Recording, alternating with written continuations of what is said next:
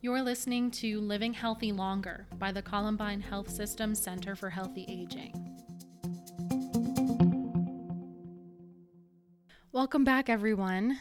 Today we have a special two part episode with the Health and Human Science Matters podcast, hosted by the College of Health and Human Sciences Associate Dean for Research and Graduate Studies, Matt Hickey, and the college's digital media strategist, Avery Martin. Together, we teamed up to speak with Dean Lise Youngblade and Dr. Nicole Ehrhart, the former interim and current directors of the Center for Healthy Aging, to have a conversation about women as leaders in science. If you haven't already, head over to the Health and Human Science Matters podcast, linked in our episode notes, to listen to part one of this conversation where Ehrhart and Youngblade discuss their trajectories, hobbies, and roles as female leaders in STEM. Then, come back here for part two to learn why CSU is uniquely positioned to study models of aging because of our land grant mission.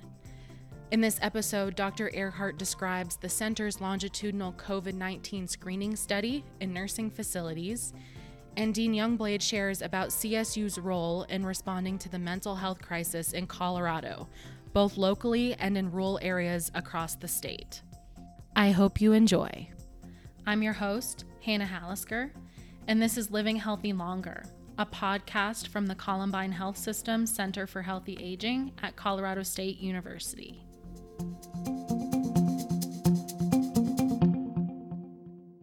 Well, I just want to say first off that getting a director and a dean in the same room at the same time was quite the feat. So I'm yes. so glad that we're here well, today. Kudos to the, the production team here.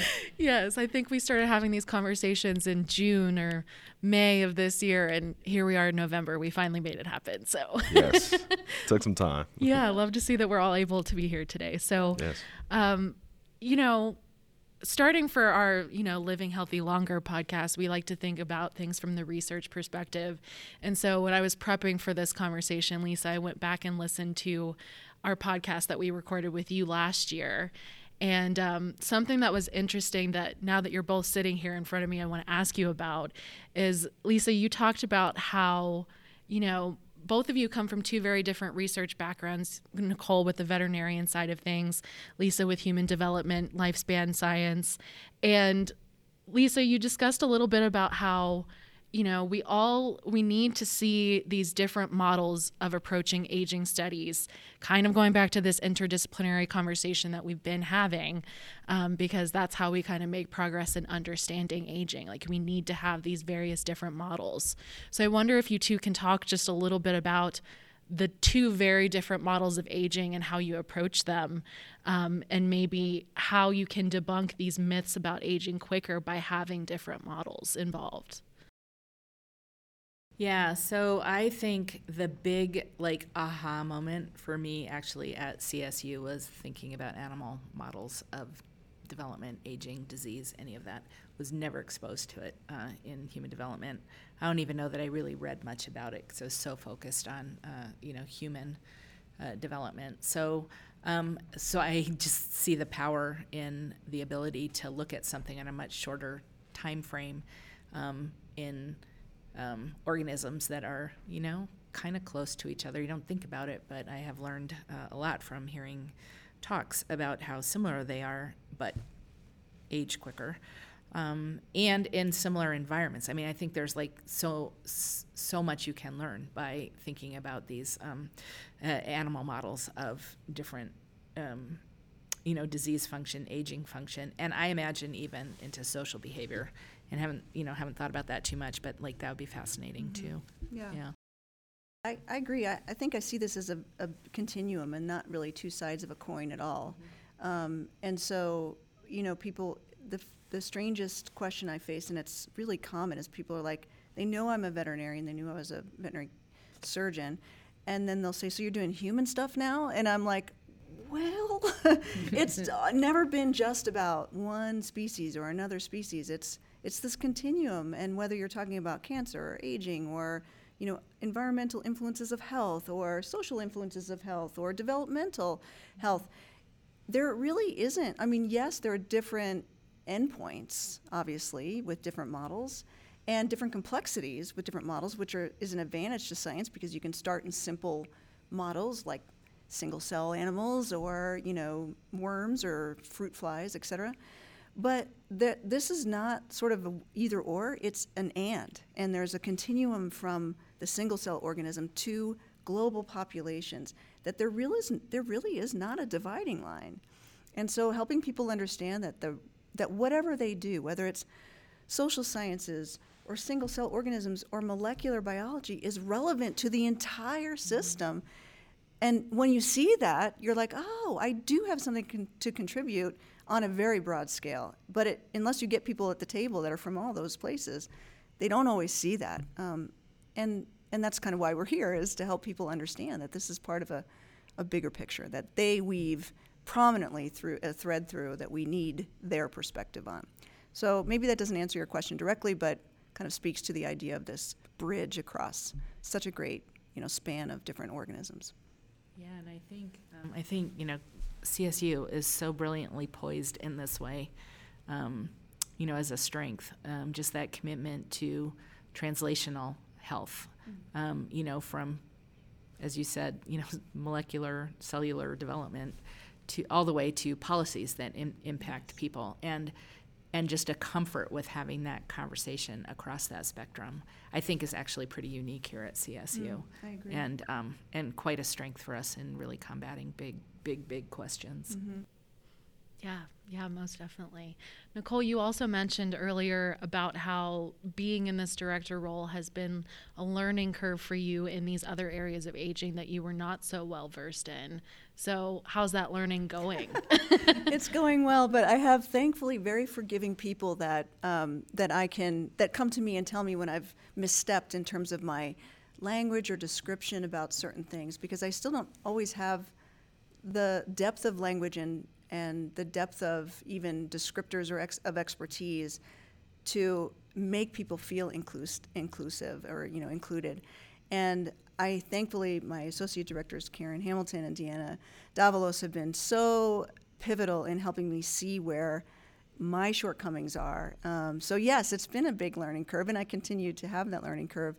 But again, um, I hope that people are patient with me on that. But also, for me, it's it's incredibly refreshing to get these different perspectives. And you know, I lo- like the exponential rise in my understanding of other disciplines and you know how we can interact, and even just you know what is their grant processes like? What are their you know what does their research look like in in terms of what does it encompass typically? Like what tools do you use versus what people that are I you know in disciplines I might be more familiar with might use. So all of that is has been fascinating. But uh, I have really relied on the mercy and grace of others to be patient with me as I as I learn other areas.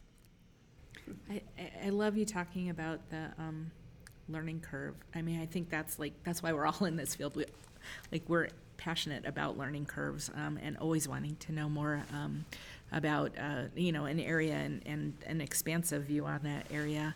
And um, you know, one of the things I'm excited about that I think is also a strength is pulling these together to create really great learning opportunities for students. Mm-hmm. So look forward to conversations about training grants and, and ways we can actually um, kind of more formalize what those pathways might look like for students. So Absolutely. really excited about the ideas you have there.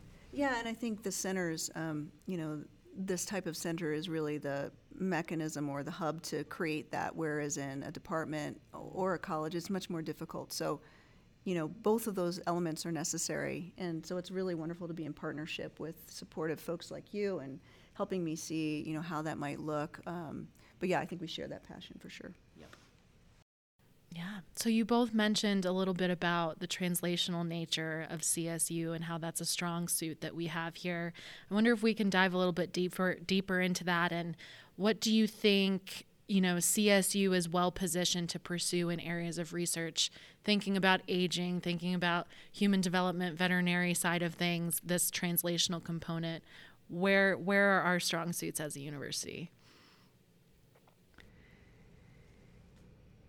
Well, I don't know. Do you want to start? I, mean, I, I, I just feel like There's we- so much. There is so much. I mean, I think obviously one of the things that's unique about CSU is kind of our focus on sustainability um, and really thinking about that in the most broadest uh, ways, all the way from how we conduct ourselves as a university to what our research is unleashing on the world and partnering with communities to solve all the way from building materials to actually things that I'm pretty excited about social sustainability and, and you know what kinds of things uh, might we think about there so i you know sustainability is one um, big aspect and i think you know related to aging one of the the great ways I think CSU is poised to think about aging is is infrastructure and the built environment and how you know and and how those um, how that development impacts aging. Yeah. Yeah.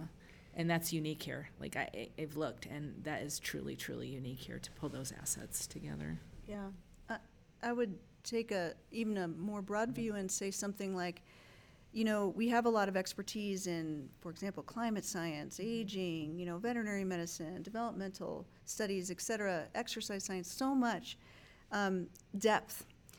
But what makes CSU really unique is its outward facing aspects. So, because we're a land grant mission, it's one of our core values to engage the community. And that means our local community that is basically has given us the land that we now uh, sit on, but also our global community. And to, you know, that's, that's unique of land grant uh, universities to, to, in particular, but also of CSU as an R1 institution to have that outward facing focus. Um, so we're not I would not describe us as an ivory tower in any way. We are out there, boots on the ground, interacting with um, the people that are experiencing whatever it is that we need to be solving.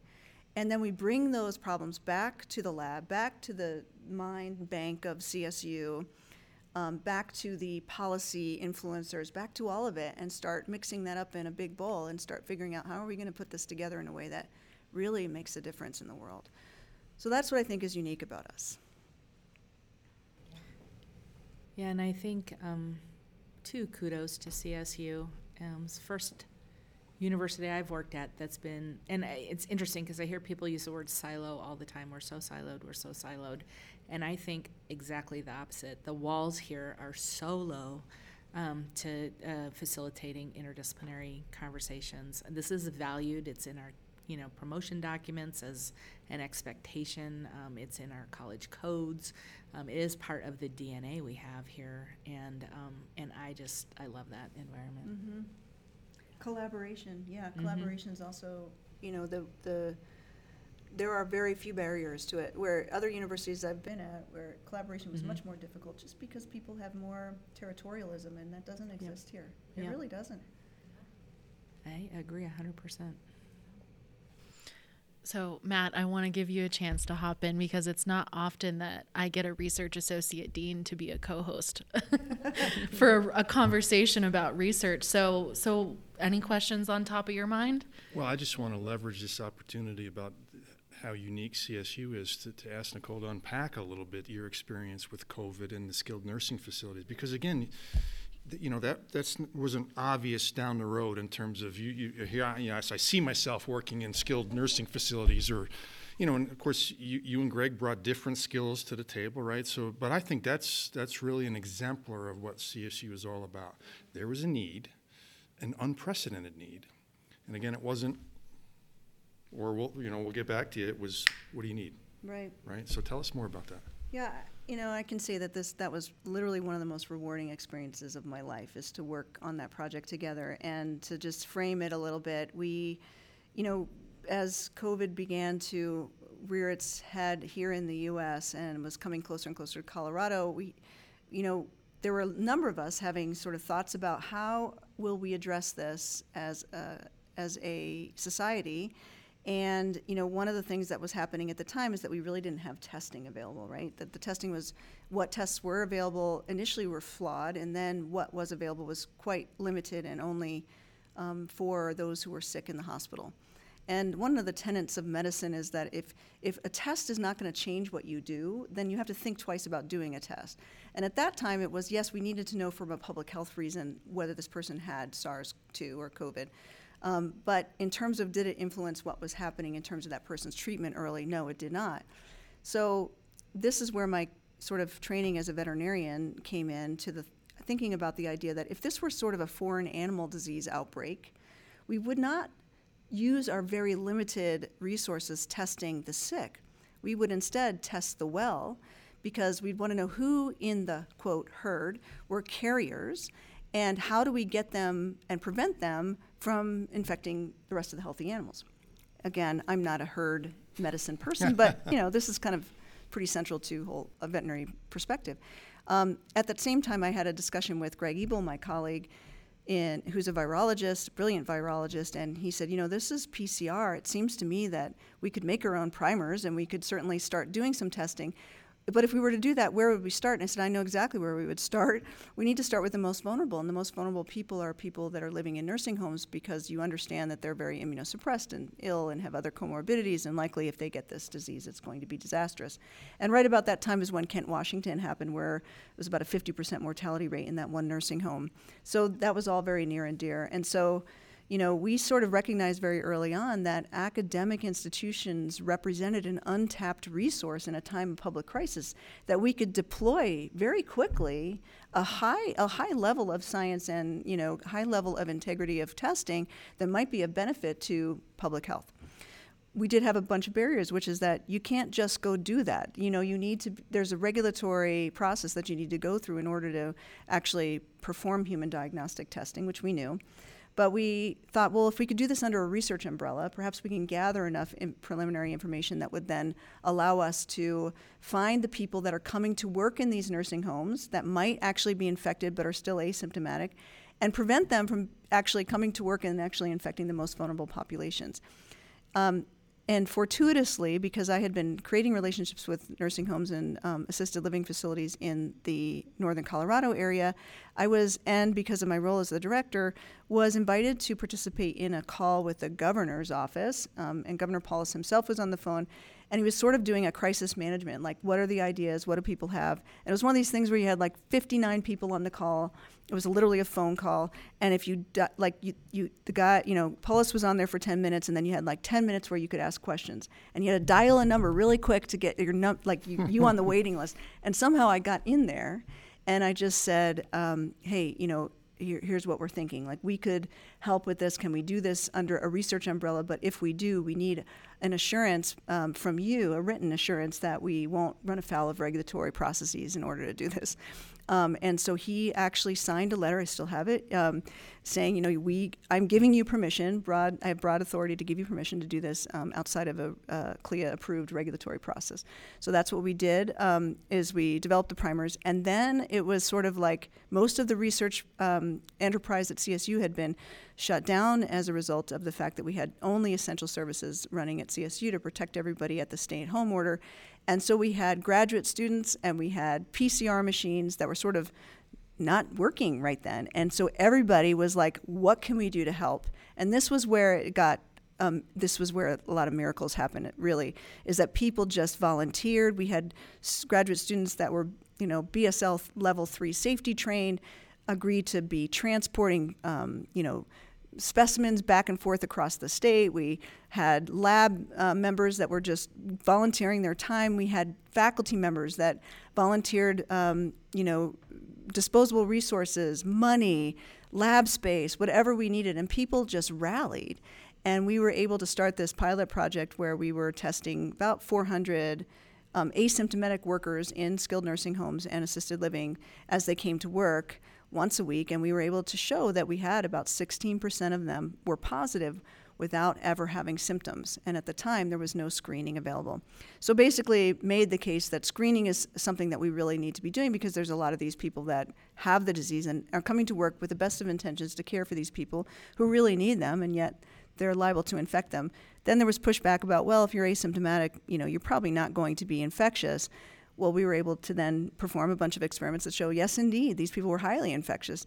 And so that work, and again, it was the, the work of many people and the support of many people, um, colleges, the Office for Vice President for Research, that helped us and gave us the permission to do this.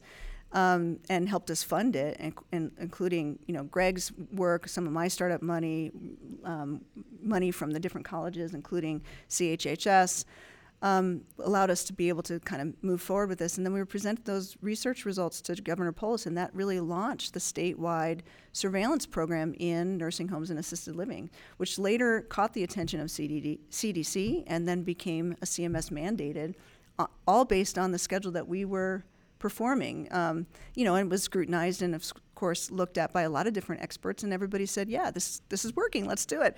And so it was just the most odd um, circumstance, but it it was one of those experiences where it took people. Um, that were really willing to help, that had skills that weren't doing what they would normally be doing, and they just said, "All right, here's a problem. We want to help. Let's get together. How are we going to do it?" And we just deployed and got started.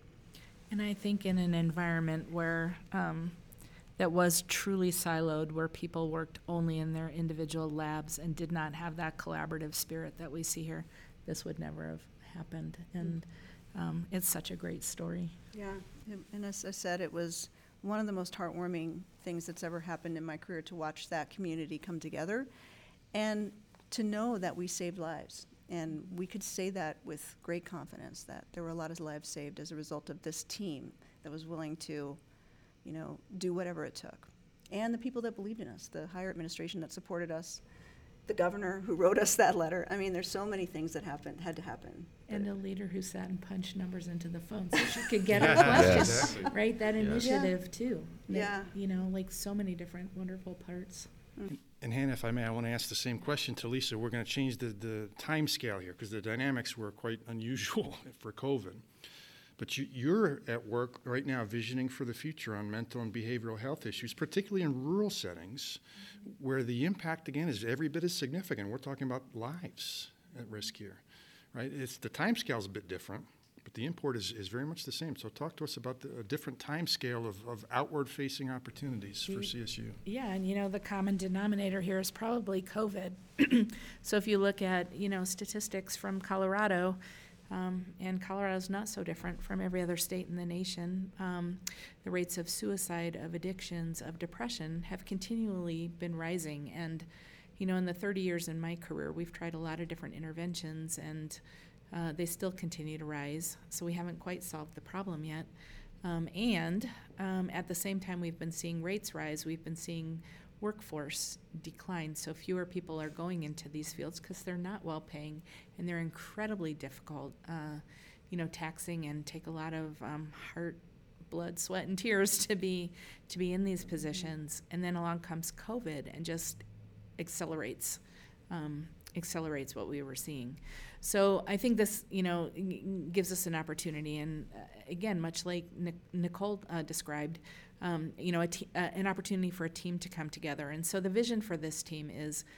Um, could we take what and this is actually i think a strategy that led to the center for healthy aging is could we look and do an inventory of what our assets are at csu and combine that with our mission as a land grant and our collaboration with communities to really think of a model that is unique um, and um, you know uh, helpful um, to a situation. So what we are trying to envision now is what would an institute um, or some organizing body, an institute for mental and behavioral health look like at CSU that organized all of our training programs under a unifying umbrella that trains students not in silos uh, in their you know accredited programs but really from the perspective of um, interprofessional education and what if in this model it's not just behavioral and mental health but we also think about people like primary care physicians um, veterinarians um, other frontline workers who teachers maybe um, who you know are exposed to mental and behavioral health problems um, but train them from the perspective of an in- interdisciplinary team that's going to think a little bit more creatively about solutions. And the interesting part about this is that's how people go to work. They go to work in teams. They don't go to work in a silo. Um, and so we're doing a disservice, I think, um, by not really informing our training a little bit, uh, or our training programs from that perspective a little more deeply. And then, what if we took our, you know, world class uh, researchers who are doing incredible work about um, understanding whether different therapies or modalities work. Um, what if we thought about prevention um, and uh, you know programs that instill resilience well before a problem starts? What if we wrap that around our clinical training program? programs and then, what if we partnered with our rural um, collaborators um, as a statewide institution using our extension workforce and extension connections, our connections to the two year um, programs, and think about alternative workforce development. So, we train in behavioral and mental health at the top of the pyramid. You need a residency and a you know clinical training and a PhD, and it takes years and years and years to do this. Does everybody need to have that training? Certainly some people do. But are there other ways to envision the workforce?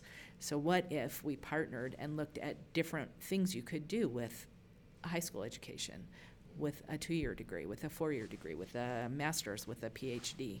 Um, from uh, you know different disciplines and um, so anyway it's a it's a very very big uh, um, idea but you know that workforce um, issue is huge however bad access is to mental health services on the Front Range or at CSU or any place, it's incredibly worse out in the rural areas.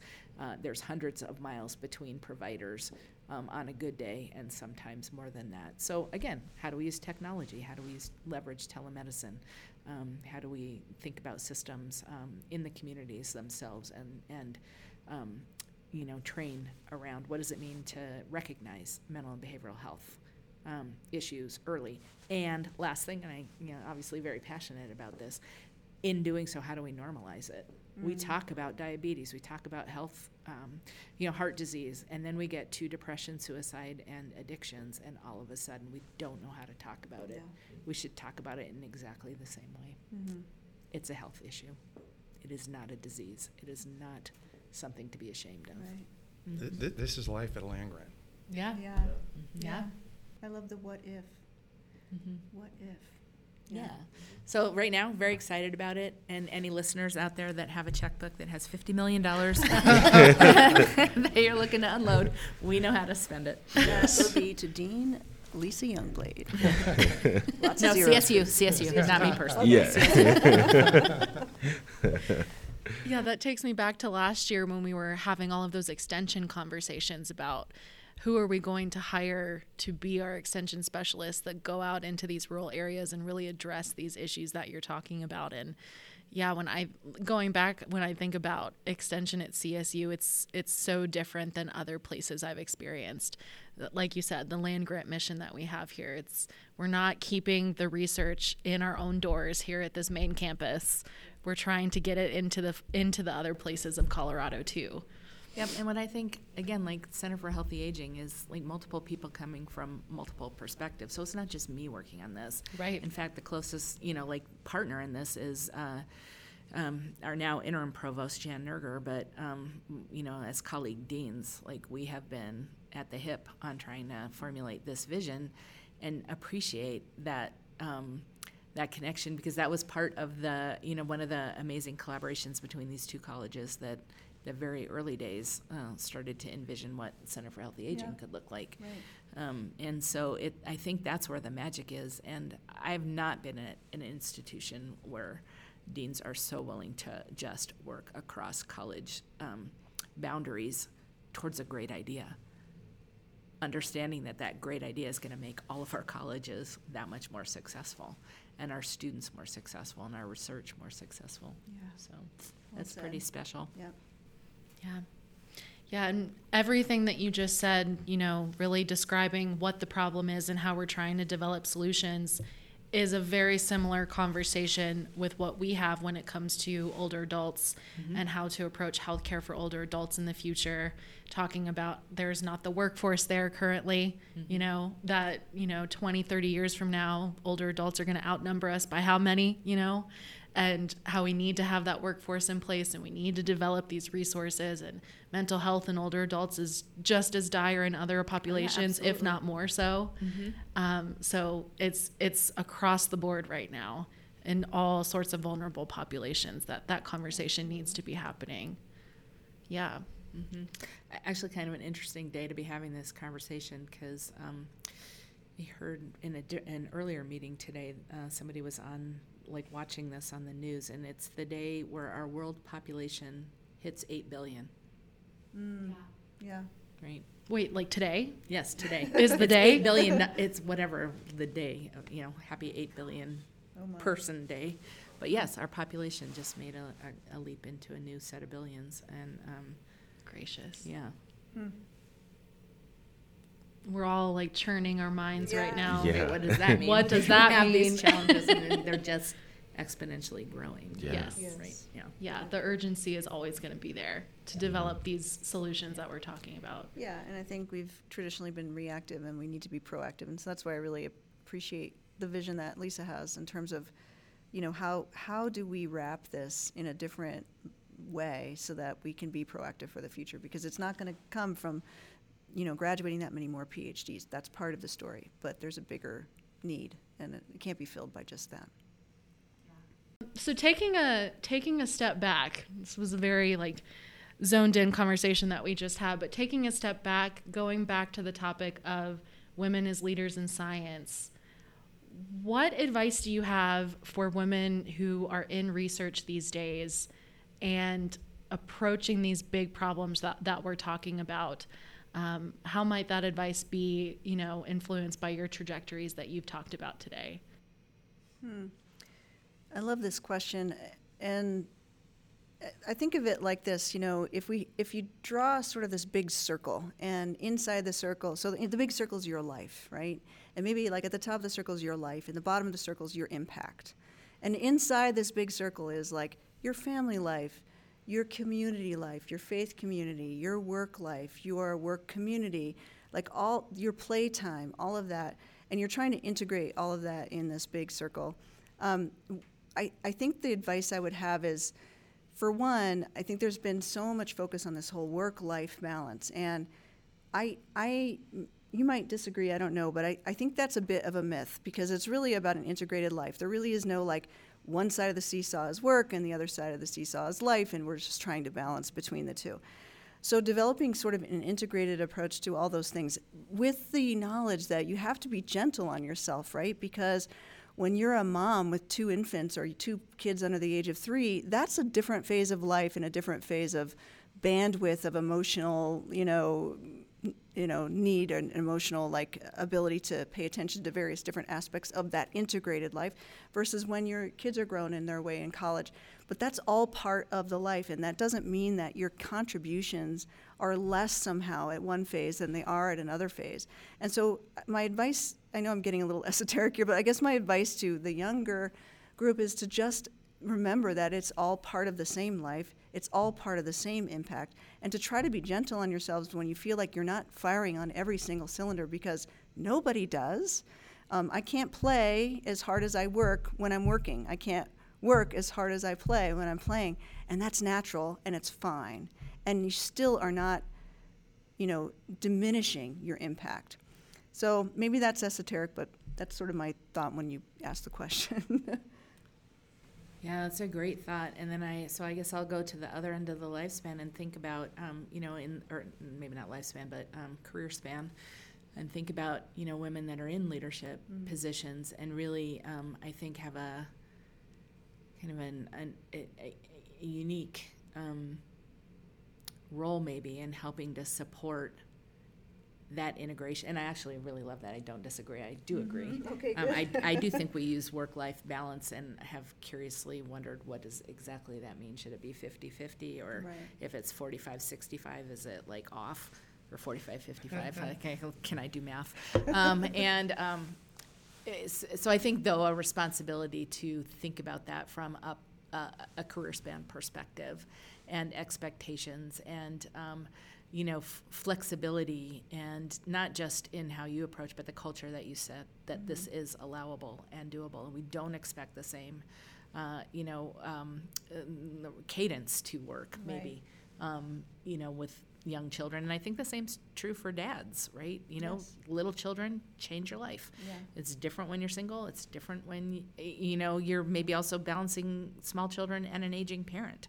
Like how, how do you how do you do that? And um, so kindness and compassion it's never a bad place Yeah. for that. Toward self and toward others. Yes, right? Yeah. exactly. Mhm. hmm So, taking a step back, going back to the topic of aging, um, we have a former interim director of the Center for Healthy Aging, now the new director of the Center for Healthy Aging. So, I just wonder if you you two can talk a little bit about aging research, where it is today, and what makes you excited for the future, since you both, again, come from these two different disciplines that are working hand in hand on this topic.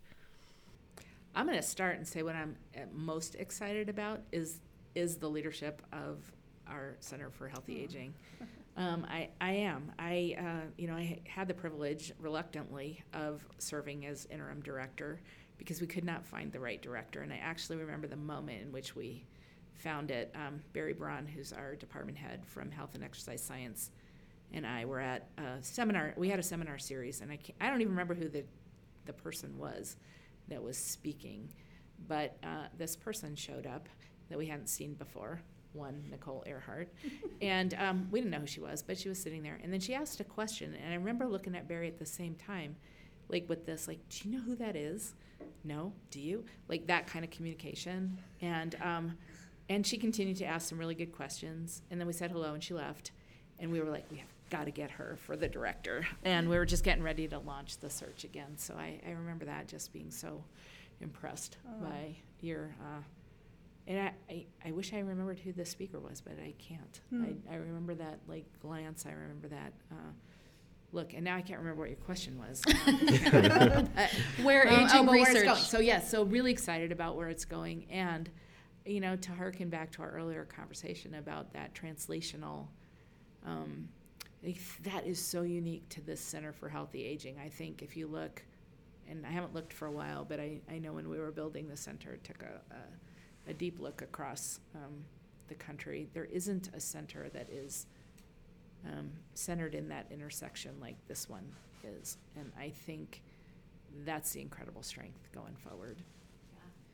Yeah, yeah, that's a really good point. Um, because I think if there's one place where there used to be a gap in the aging research field, it was this kind of bridge between um, how do you move between, uh, you know, what we were learning about in basic biology of aging and um, and making that a reality for human populations in terms of how do we create interventions um, that might actually improve the process uh, of and just help us all age in a more healthy man- manner. Um, and CSU has this world-class veterinary college, and we're a relatively new aging center as compared to those that have been in existence for 30 plus years, like the Buck and MIT has one, et cetera.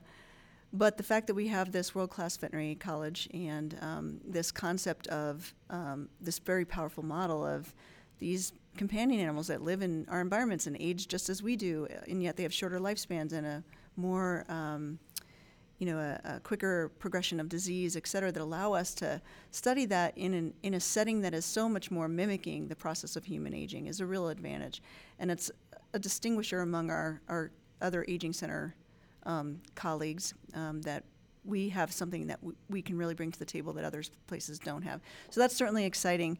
On a broader scale, though, I think I can very honestly say that the concept of that we pull together from every college in every pretty much every department um, faculty that have a passion about this and are willing to be um, part of our center is something that's really exciting for me. So I just look forward to these fresh perspectives that people are going to bring and, um, and really starting to look at different interdisciplinary teams that I think are going to be very high impact. That's about the end of our conversation. Matt, do you have anything, Avery, you want to add to this conversation before we close? Yeah, thank you, Hannah, for allowing us to, to team up with you. You know, this this has been so much fun, and I can't wait to listen to it, right? Because there there have been consistent pearls of wisdom. You know, so I love the what if. What what if we, we live integrated lives where we don't pretend that the, the Matt or the Nicole or Lise or anybody else at work is a different person from the one that is at home that we can what if we spend the same passion whether we have to be here at 6.15 or, or 6.15 at night or we don't right we can we can invest that same energy at home and at play, doing the kind of things that we love so that we live these well rounded lives, right? What if we're willing to ask questions at certain stages of life? What if we look at life as something other than a coin that has two sides but a continuum, to riff on your idea? All right, and what if we constantly remind ourselves that at, at points along that continuum, time is going to seem to move slower or faster, and circumstances are going to put us in different positions than, than they were 10 years ago, or they will be 10 years or 10 days, or sometimes 10 hours from now, right? So that permission to, to give yourself a little bit of grace, exercise a little patience.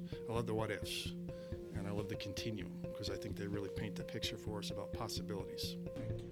Thank you. Thank you. This was That's delightful. great. I just appreciate, again, like Avery was saying, just getting to listen and to be in the same room Yes, as this conversation today. absolutely. Yes. Yeah. Thank you all. Thank you for listening to this episode of Living Healthy Longer, a podcast from the Center for Healthy Aging at CSU.